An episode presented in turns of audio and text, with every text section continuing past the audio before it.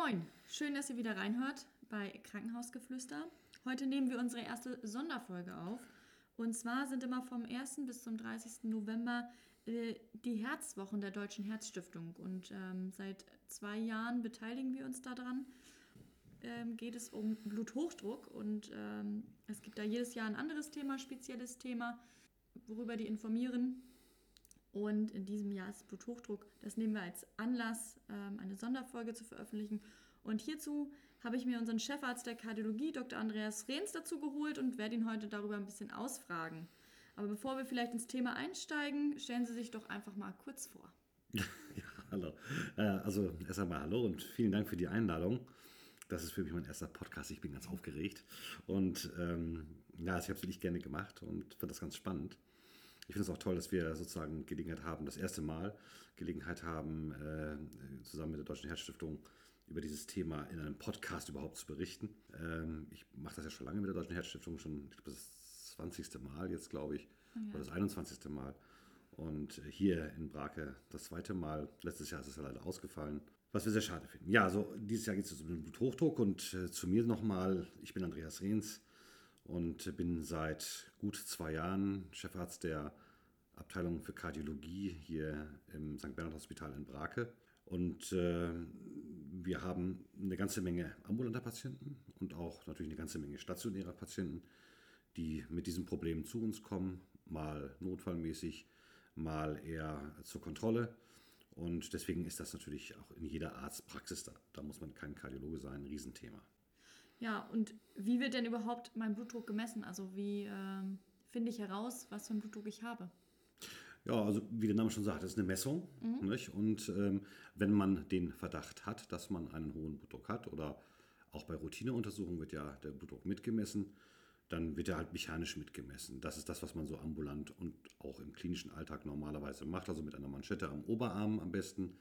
Es gibt auch Geräte mit äh, Manschetten um die Handgelenke. Also die sind aber nicht ganz so genau. Wir favorisieren mhm. eindeutig die Geräte, die man, mit denen man am Oberarm den Blutdruck messen kann. Übrigens, by the way, es gibt da auch von der Deutschen Hochdruckliga so eine Liste von Geräten, die man sich angucken kann, wenn man sich so ein Gerät zulegen möchte. Ja. Als heißer Tipp vorweg. Mhm. Naja, und äh, diese Manschette wird einfach aufgeblasen mit einem Sphygmomanometer, ja. also mit der Hand oder auch automatisch, wenn man das zu Hause also mit einem Einhandgerät macht. Und dann werden dabei Geräusche gemessen, die auftreten und auch wieder verschwinden. Und diese Strömungsgeräusche, diese Korotkow-Geräusche treten zu unterschiedlichen Blutdruckwerten auf. Und der obere Wert, wann diese Geräusche erscheinen, den nennen wir den systolischen Blutdruck und wenn sie wieder verschwinden, den diastolischen Blutdruck. Und man pumpt also den, diese Manschette so sehr stark auf, dass sie praktisch über den ja, systolischen Blutdruck deutlich liegen sollte, also sich 200 ja. beim, normalen, beim normalen Gesunden und lässt dann die Luft langsam raus und hört einfach mit dem Stethoskop auf die Ellenbeuge, wann diese Geräusche dann einfach auftreten. Und irgendwann verschwinden sie wieder und dann merkt man sich und guckt man also auf dieses Spikronometer und auf die Skala und merkt man sich, wenn äh, diese Geräusche verschwinden. Und das ist dann der zweite Wert, der diastolische Wert. Okay.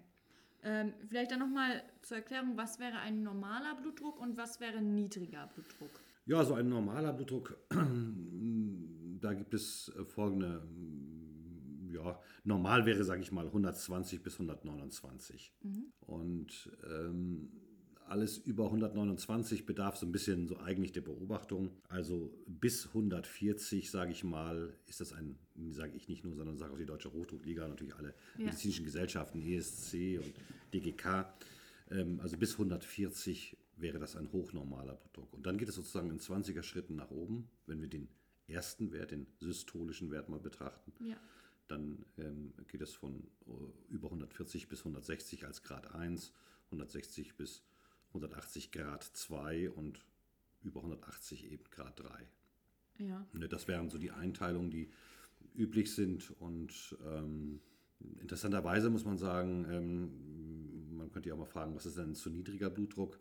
Ja, dazu gibt es eigentlich gar keine so ganz, ganz klaren Antworten. Natürlich ist ein niedriger Blutdruck immer dann beispielsweise der Fall, wenn ich sage mal, äh, jemand vielleicht in einer Schocksituation ist, also wegen eines Blutverlustes zum Beispiel einen niedrigen Blutdruck hat oder bei einem Pumpversagen des Herzens ähm, oder der Pumpeinschränkung einen niedrigen Blutdruck hat.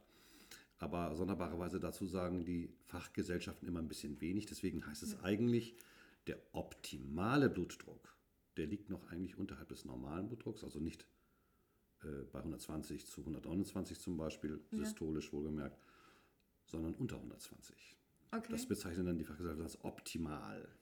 Und bei niedrigem Blutdruck gibt es ja auch so ein Gerücht, dass man äh, länger lebt. Stimmt das?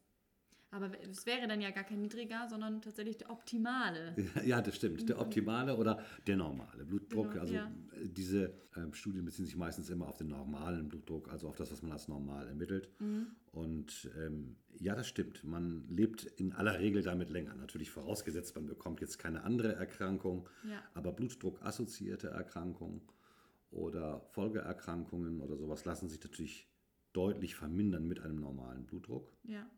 Und ähm, deswegen ja, ähm, lebt man auch tatsächlich länger. Das ist also auch statistisch bewiesen. Es gibt also Ja. eine Studie, das ist diese Global Burden of Disease Study von 2015. Und die hat das auch gezeigt, ähm, eindrücklich. Und, äh, Also das steht dann im Vergleich zu dem Bluthochdruck. Ja, natürlich. Genau, also man lebt mit einem normalen Blutdruck einfach länger als mit einem Bluthochdruck. Ja, ganz Ja. Mhm. genau. Man, man lebt auch nicht nur länger, statistisch gesehen natürlich, sondern, und das zeigt diese Studie auch, man lebt auch besser. Ja. Also diese Studie berücksichtigt sowohl die Lebensqualität als auch die Lebenserwartung. Ja. Okay. Und ab wann habe ich dann äh, Bluthochdruck? Und was ist das? Naja, also den Bluthochdruck haben Sie dann formal, wenn Sie einen systolischen Blutdruck über 140 haben, eben beginnend mit Grad 1. Ja. Und wenn Sie einen diastolischen, also einen zweiten Wert haben, der über 90 mm Hg liegt. Also immer, wenn die beiden sozusagen so zusammenspielen. Nein, es gibt auch isolierte ähm, Hochdrücke, die nur den ersten Wert betreffen. Ja. Und auch isolierte Blutdrücke, die auch den zweiten Wert betreffen. Das gibt es auch, ist dann auch genauso behandlungswürdig. Aber die müssen nicht immer in gleichem Maße linear miteinander steigen. Okay. Wie bemerke ich denn den Bluthochdruck? Also wenn ich jetzt ähm, zu Hause kein Blut, Blutdruckmessgerät habe, äh, was sind so die ersten Anzeichen, dass ich denke, oh, ich sollte mal vielleicht einen Arzt aufsuchen, weil ich denke, ich habe Bluthochdruck? Ja, also das sind eigentlich sehr unspezifische Symptome und deswegen sehen wir die Patienten eigentlich auch relativ spät. Das ist zum Beispiel klassisch, der Klassiker ist der frühmorgendliche Kopfschmerz beispielsweise. Weil man aufwacht und muss sagen, also wie geredet und hat Kopfschmerzen. Ähm, auch manchmal, äh, die Patienten klagen auch manchmal über Schwindel oder auch so Ohrensausen oder so, einen, so ein pulsatiles Geräusch im Ohr beispielsweise. Manchmal haben die auch Herzklopfen, nicht klassisches anfallsartiges Herzrasen, aber Herzklopfen und, und auch eine gewisse Grundnervosität. Ja. Das lässt sich so ähm, beobachten. Das sind natürlich sehr unspezifische Symptome und deswegen haben wir auch gerade bei jungen Leuten auf das Nachsehen, diese Leute relativ rasch zu erkennen mit einem hohen Blutdruck. Ja. Und ähm, wie gesagt, wenn man so etwas an sich feststellt, äh, dann wäre es mal ratsam, vielleicht einfach mal selbst den Blutdruck zu messen. Findet sich ja fast in jedem Haushalt mittlerweile ein Gerät oder aber dann eben doch mal beim Arzt gezielt nachfragen. Ja.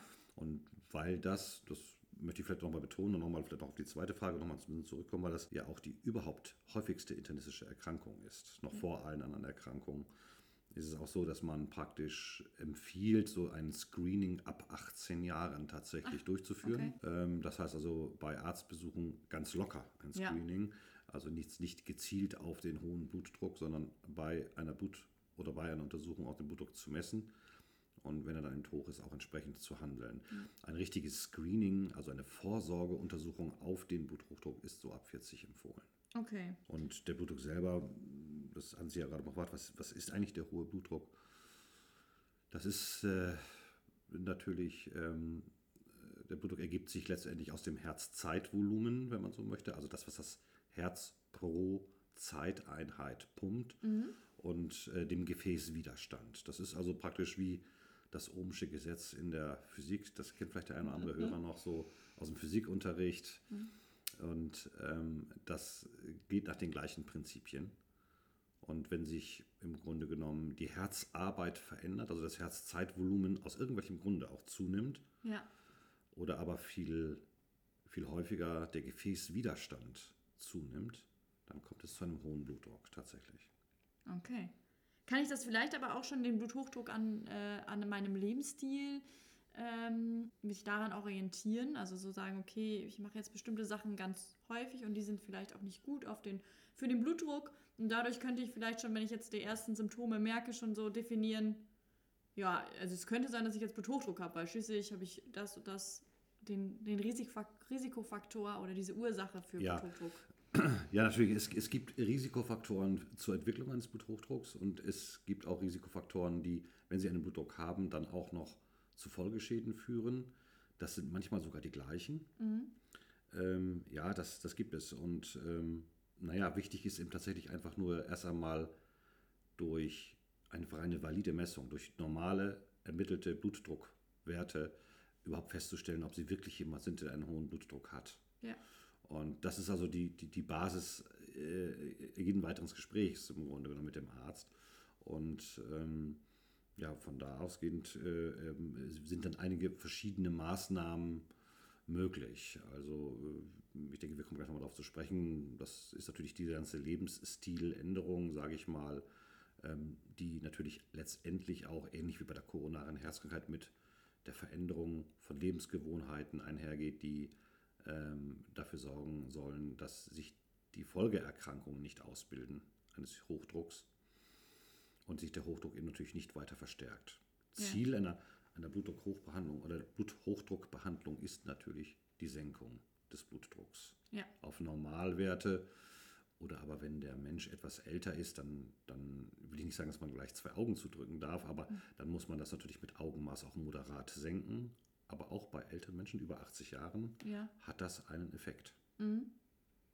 Was kann das so für einen positiven Effekt haben, wenn ich den Bluthochdruck senke? Ja, es geht letztendlich so um die Vermeidung der Folgeerkrankungen, die man da bekommen kann. Und ähm, da gibt es also viele Organe, die mit einem hohen Blutdruck auf Dauer nur sehr schlecht fertig werden. Ja.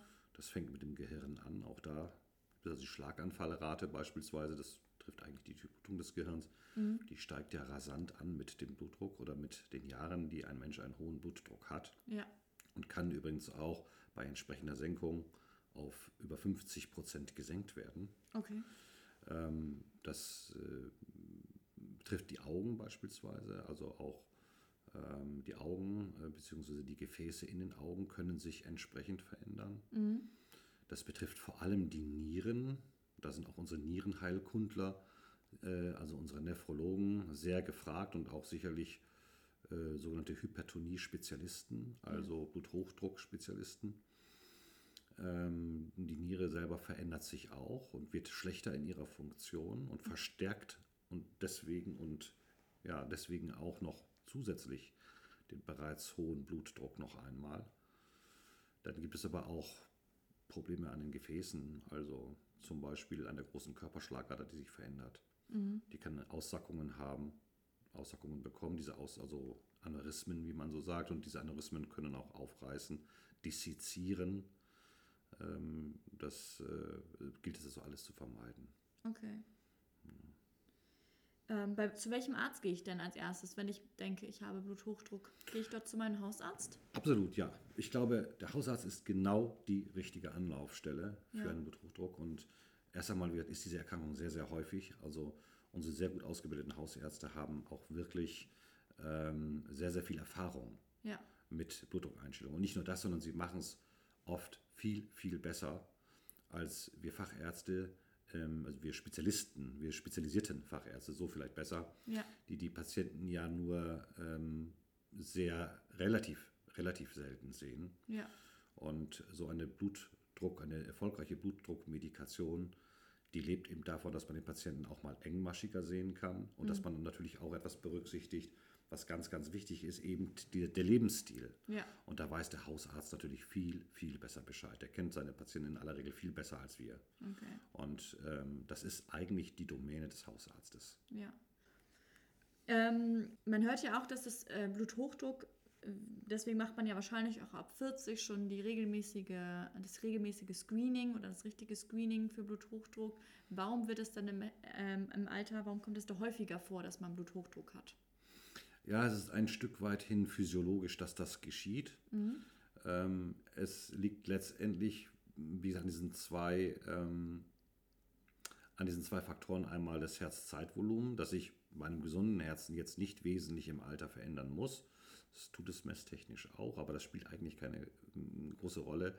Faktisch viel wichtiger ist eben der Gefäßwiderstand. Und ähm, der Gefäßwiderstand steigt einfach, wenn die Gefäße unelastischer werden.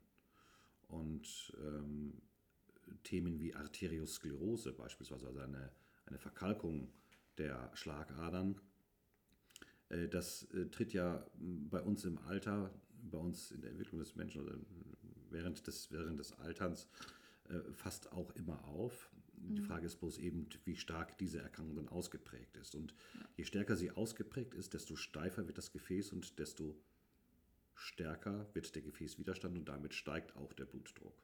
Okay. Und deswegen ist es äh, einfach, mal ganz grob gesagt, auch ein Stück weit hin physiologisch oder mhm. normal, dass wir im Alter einen höheren Blutdruck haben. Ja. Aber er sollte eben nicht bestimmte Grenzen überschreiten, weil damit eben auch entsprechende Organveränderungen auch im Alter noch eintreten. Also so eine Art Ver Verschleiß, so ein bisschen. Also Verschle ja. Begleiterkrankung eines Verschleißes. Ja, ich glaube, so kann man das gut zusammenfassen. Ja, ja. Mhm. okay. Ähm, jetzt wurde bei mir Bluthochdruck ähm, diagnostiziert. Was wären denn jetzt so die äh, Behandlungsmöglichkeiten? Oder was, wie würde man da vorgehen, um die richtige Behandlungsmethode zu finden? Ja, also zunächst einmal ist die Behandlungsmethode eigentlich immer eine medikamentöse. Mhm. In seltenen Ausnahmefällen, ähm, und da sind wir schon fast bei Ihnen, weil mhm. Sie sind ja sehr, sehr jung. Und ja. Sie, ähm, wenn Sie einen Bluthochdruck entwickeln würden, dann wären wir schon ein wenig aufmerksamer. Okay. Wir sind immer aufmerksam, aber dann wären wir noch aufmerksamer, weil das gehört sich eigentlich nicht. Ne? Ja. Wir würden das bei Ihnen nicht erwarten. Ja.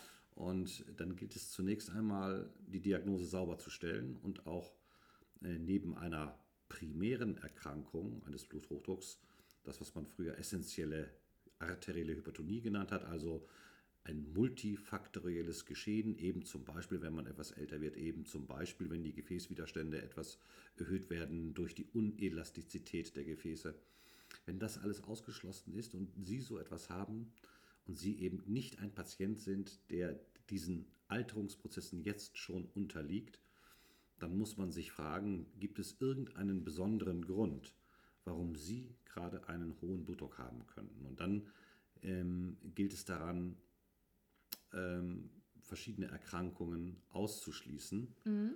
äh, bei denen der hohe Blutdruck eine Begleiterkrankung ist, eine sogenannte sekundäre Hypertonie auszuschließen. Da gibt es auch eine ganze Menge Erkrankungen. Ja. Und deswegen hat man das ein oder andere Mal doch immer wieder junge Leute auch im Krankenhaus, die dann zum Beispiel zur Abklärung einer, eines solchen, ich sage mal, inadäquat hohen Blutdrucks für einen jungen Menschen äh, untersucht werden müssen. Okay, wird man also quasi einmal auf den Kopf gestellt?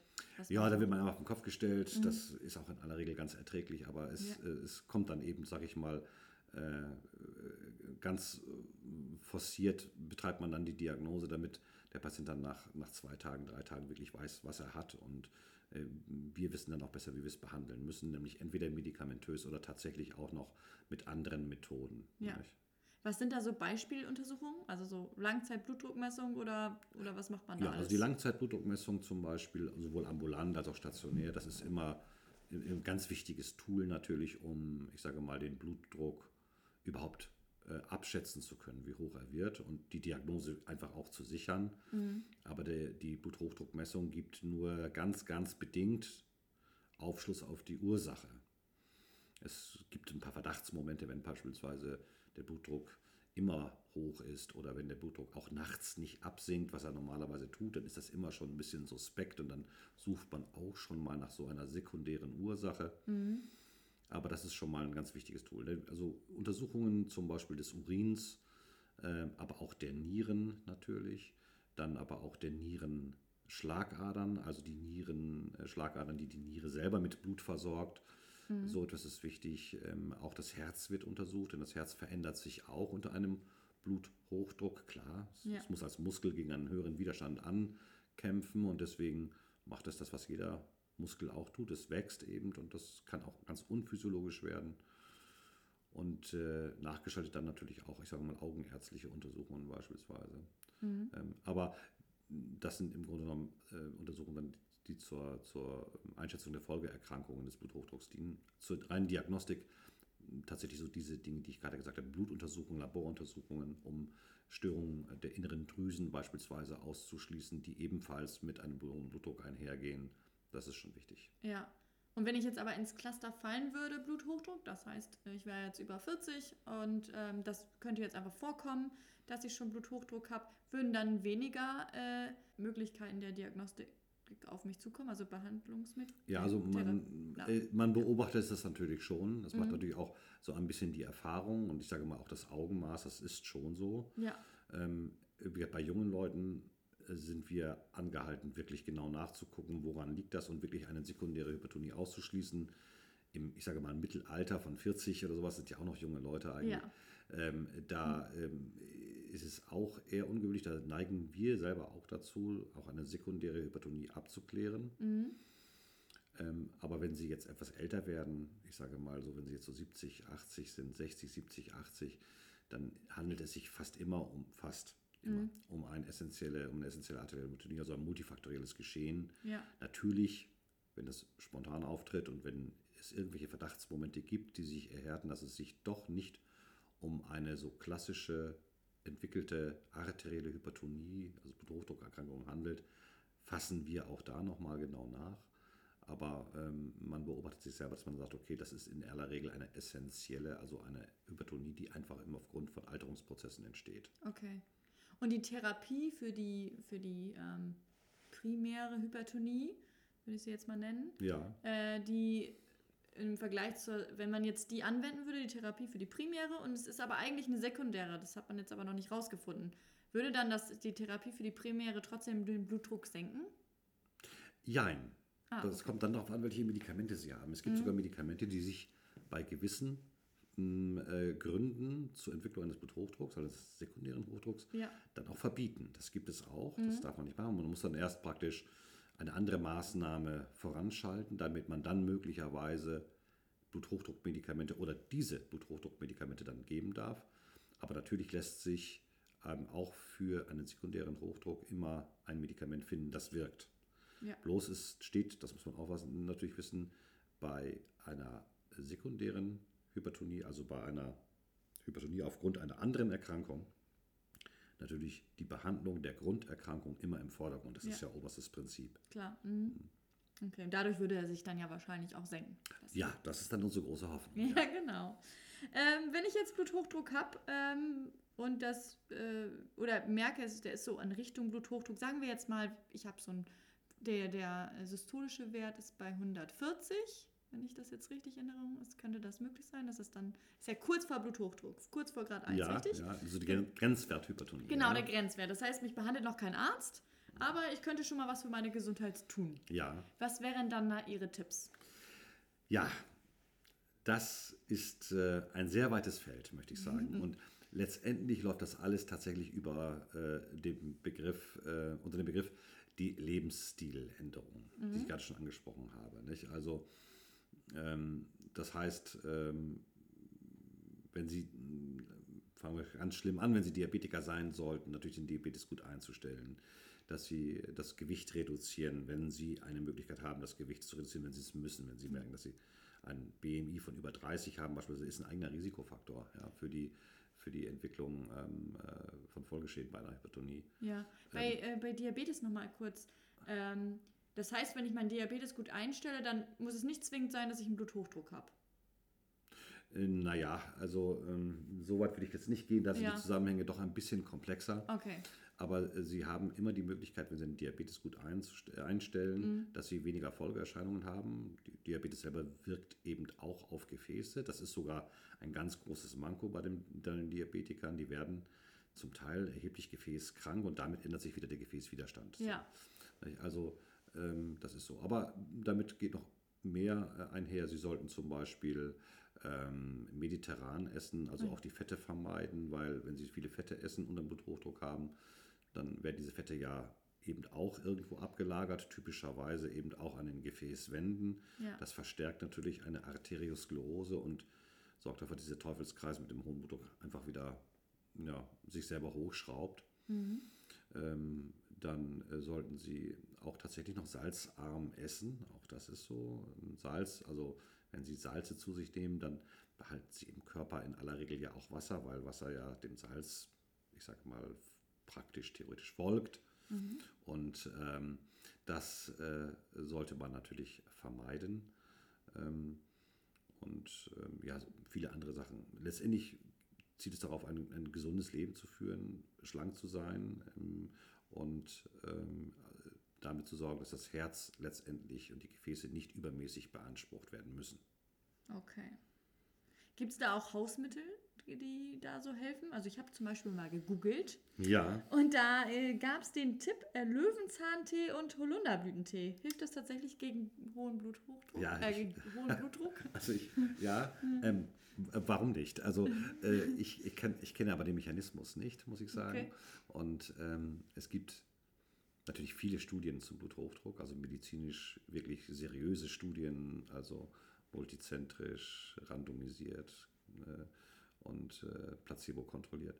Mhm. Aber ähm, mir ist da jetzt nichts bekannt und ich glaube, muss man so sagen, wenn die Datenlage da besser wäre, was ja durchaus sein könnte, wenn, wenn man sich vielleicht diesem Thema genau widmet, dann wäre es vielleicht doch möglich, dass, äh, was weiß ich, irgendwann ein, doch auch ein, ein, ein Hausmittel den Weg in die evidenzbasierte Medizin findet. Aber zurzeit ist das eben einfach nicht so. Man verlässt sich da eher auf die Medikamente, denn das muss man auch so sagen, die Medikamente sind natürlich deutlich, ja. deutlich wirksamer, als es ähm, Hausmittel sein können.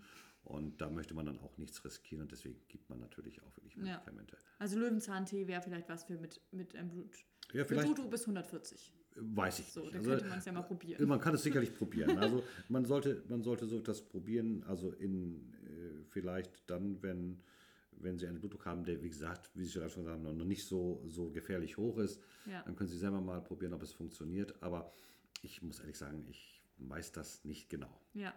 Ist das dann ähnlich bei diesen ähm, homöopathischen Blutdrucksenkern?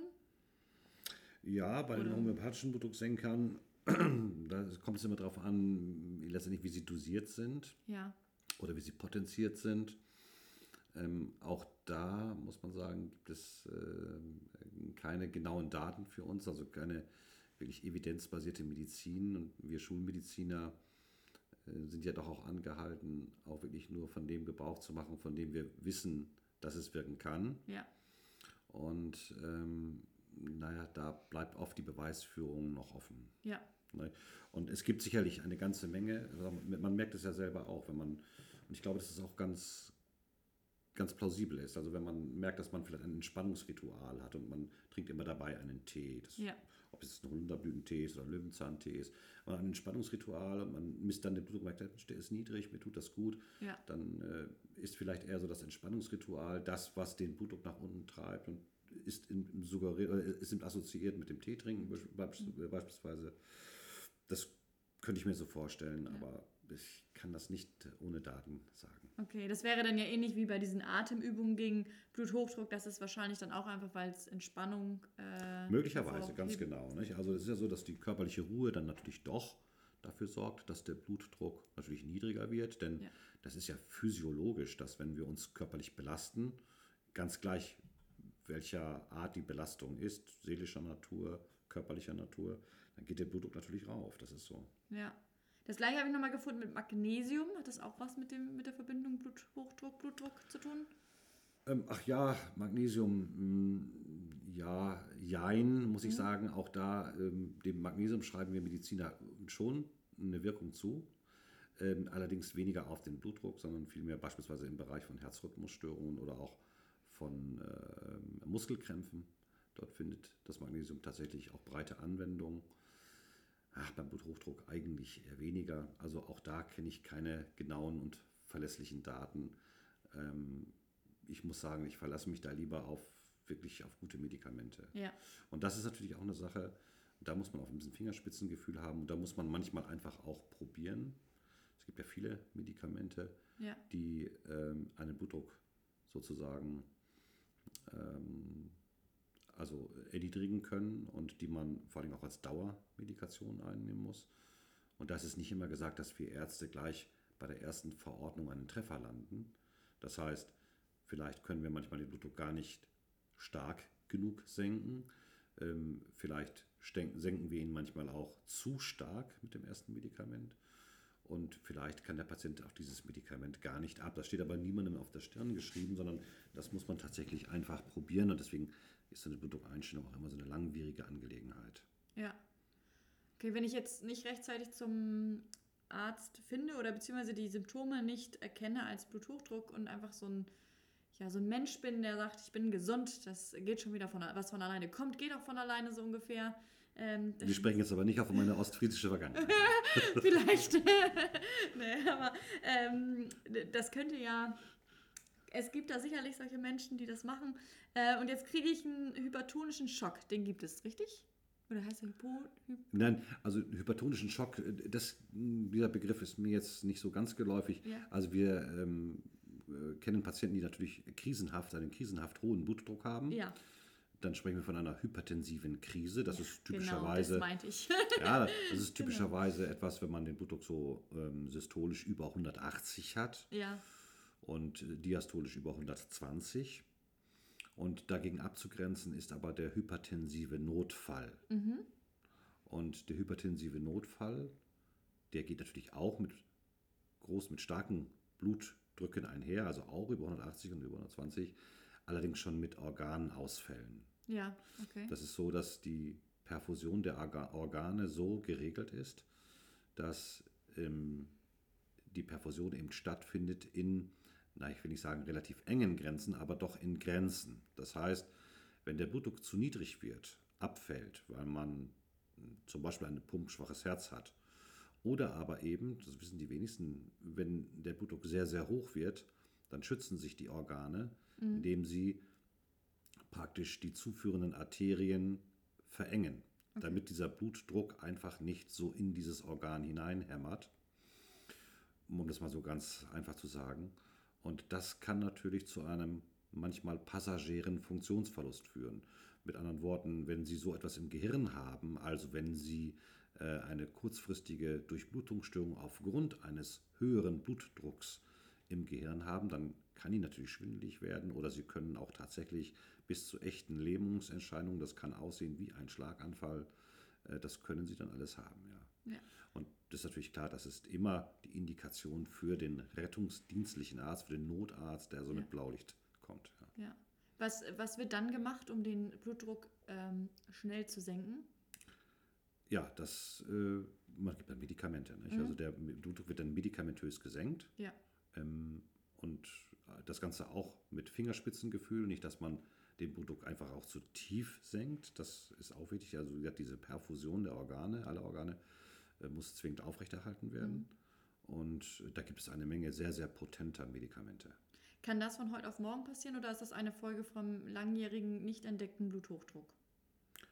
Sowohl als auch. Ah, okay. Also Sowohl als auch. Also mhm. ähm, viele Patienten werden erst damit auffällig mit einer hypertensiven Krise. Ah, okay. Mhm. Und kommen dann ins Krankenhaus und stellen fest, Mensch, also oder die kriegen das zu Hause auch, dass sie genau das, was ich also als eingangs so als Symptome geschildert habe, auch zu Hause und kriegen dann vielleicht schon Sehstörungen oder sowas, das gibt es auch. Mhm. Kommen dann ins Krankenhaus und dann oder ähm, bestellen sich einen Rettungswagen und dann merken die Notfallsanitäter vor Ort eben, ist tatsächlich ein hoher Blutdruck und dann auch gesenkt wird, auch medikamentös gesenkt wird.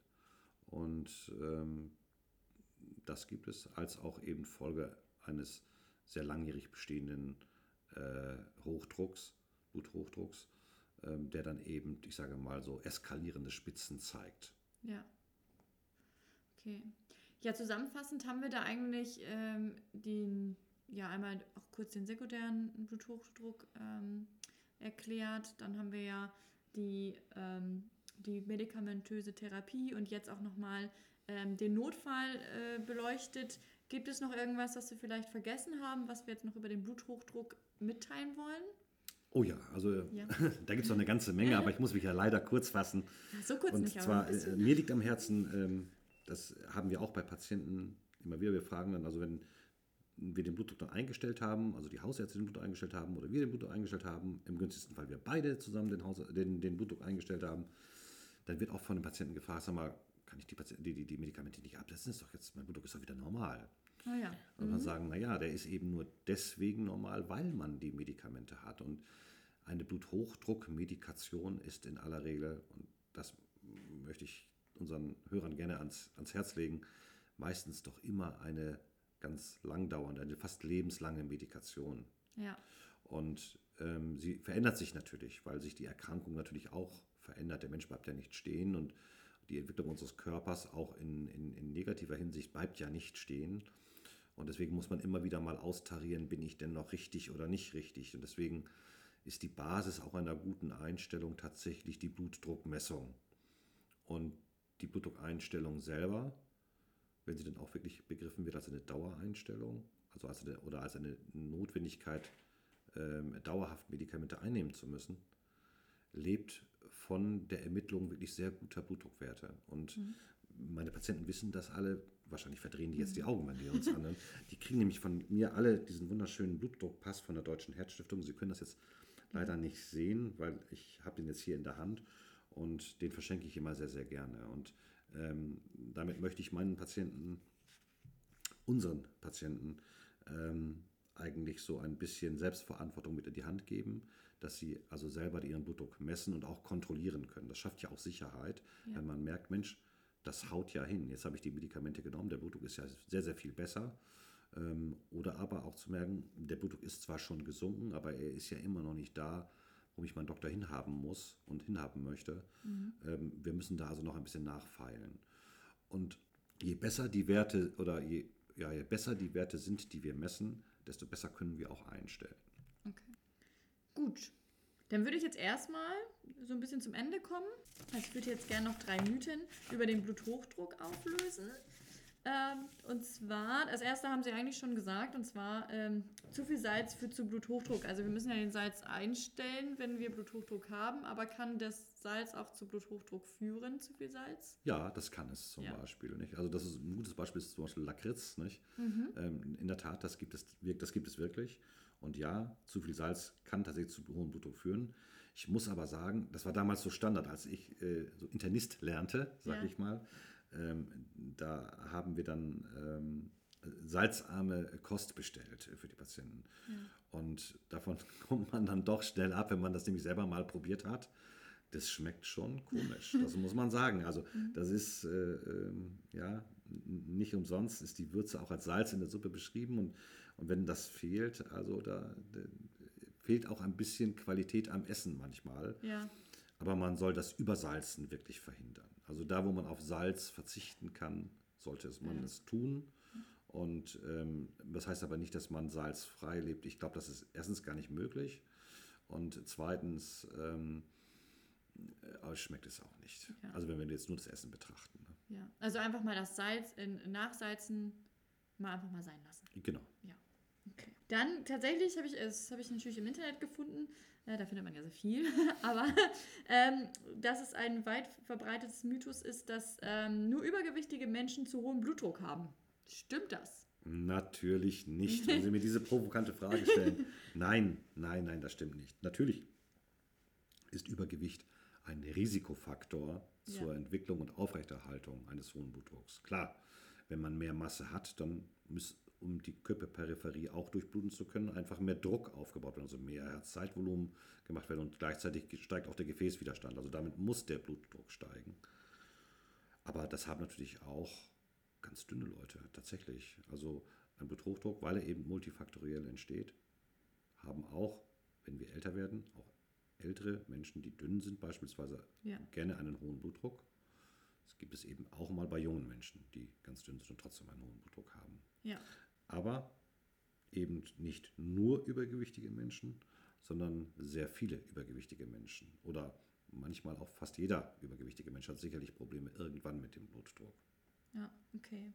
Und als letztes wollen wir aufklären, das ähm, habe ich auch gefunden, ist, dass Augenärzte den zu hohen Blutdruck erkennen können. Ja, das können sie schon. Also, mhm. ich, naja, ich sage mal Jein. Mhm. Also, erkannt wird der Bluthochdruck ja durch die direkte Messung. Ja. Und da, das ist tatsächlich so. Aber der Augenarzt. Also jetzt nicht, wenn ich beim Augenarzt bin und ich muss mal wieder einen Sehtest machen und der guckt mir da ins Auge, dann hm. kann, kann er es dann auch erkennen? Ja, also wenn er Okay. eben, genau das, das ist es eigentlich, weil wenn er die Veränderungen, die, die typischen Augenveränderungen an der Netzhaut beispielsweise äh, erkennt, dann kann er sagen, Mensch, oder werden Sie auch gefragt, haben Sie einen hohen Blutdruck oder ist das bekannt, dass Sie einen hohen Blutdruck haben? Und werden dann auch mal aufgefordert, zum Hausarzt zu gehen und sich den Blutdruck mal kontrollieren zu lassen, beziehungsweise mal vielleicht so eine Dauerblutdruckmessung, eine ambulante 24-stündige Langzeitblutdruckmessung durchführen zu lassen, in der Tat. Also da werden Sie dann auch gut beraten vom Augenarzt Ja. und das kann der dann in der Tat sehen. Ähm, also er sieht die Folgen eines hohen Blutdrucks am Auge, aber die Erkennung des Bluthochdrucks selber gelingt eben nur durch die Messung des Blutdrucks selbst. Okay. Gut. Sehr gut. Ja, vielen Dank. Das, äh, schön, dass Sie das mitgemacht haben hier. Ja, vielen Dank, dass ich das durfte. Es hat mir großen Spaß gemacht. Ja, sehr Also gut. ich könnte das jede Woche. Nein, Ja, also da können wir ja noch mal eine Folge machen vielleicht. das war jetzt äh, wie man, ja, aber jetzt haben Sie mir ja die Vorlage gegeben, äh, wie man zum Chefarzt wird, weil das ist ja auch eigentlich unser, ähm, unser Grund, weswegen wir einen Podcast machen, dass wir ja ähm, Geschichten unserer Mitarbeiter erzählen und da wäre ja vielleicht auch Ihre Geschichte interessant, wie man denn zum Chefarzt wird. Ja, Genau. mache ich, mach ich doch gerne. Also Erzähl ich hängen wir heute gerne. vielleicht nicht ran, weil jetzt Nein, sind das ja schon nicht, aber- 45 Minuten um, aber Ich weiß ja nicht, wie man zum, aber ich kann nur sagen, wie ich zum Genau, wie wurde. Sie, ja. Und äh, ja, klar, erzähle ich gerne mal. Ja, schön. Genau, das, ähm, damit hätten wir das für heute durch. Vielen Dank fürs Zuhören. Und äh, wer Herrn Dr. Rehns und seine Kollegen vielleicht auch nochmal äh, sehen möchte und nicht nur hören, kann das am 12. November machen. Dort äh, haben wir am, äh, an dem Freitag von 16 bis 18 Uhr erst stellen wir auch wieder was über Bluthochdruck vor und dann gibt es auch die Möglichkeit, eine Frage zu stellen oder auch zwei. Ähm, dazu sind Sie herzlich eingeladen. Es findet über Zoom statt und ähm, alle Informationen dazu finden Sie auf unserer Homepage. Ja, dann weiterhin alles Gute und bis zum nächsten Mal.